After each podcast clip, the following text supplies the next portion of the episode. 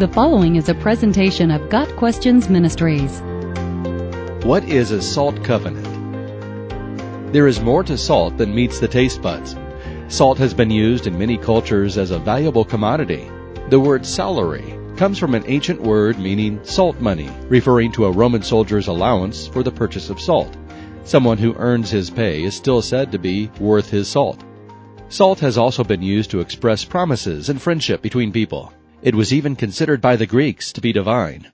Today, in many Arab cultures, if two men partake of salt together, they are sworn to protect one another, even if they had previously been enemies.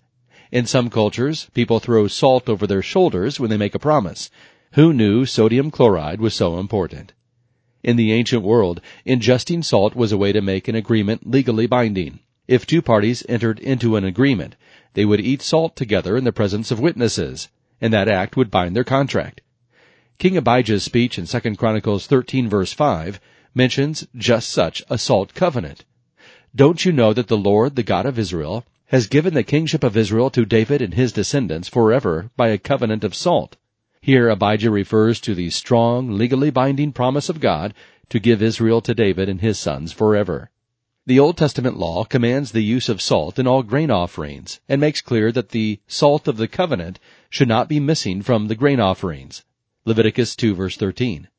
Since the Levitical priests did not have land of their own, God promised to provide for them via the sacrifices of the people, and he called this promise of provision a salt covenant. Numbers 18 verse 19. Salt has always been known for its preservative properties, and it is also possible that God instructed the use of salt so that the meat would last longer and taste better, and thus be of more value to the priests who depended upon it for their daily food. The idea of a salt covenant carries a great deal of meaning because of the value of salt. Today, salt is easy to come by in our culture, and we don't necessarily need it as a preservative because of refrigeration. But to the people of Jesus' day, salt was an important and precious commodity.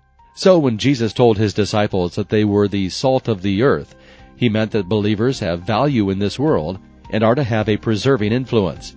Matthew 5 verse 13. The salt covenant is never explicitly defined in the Bible, but we can infer from the understanding of salt's value and the contexts in which a salt covenant is mentioned that it has much to do with the keeping of promises and with God's goodwill toward men. Got Questions Ministry seeks to glorify the Lord Jesus Christ by providing biblical answers to today's questions. Online at GotQuestions.org.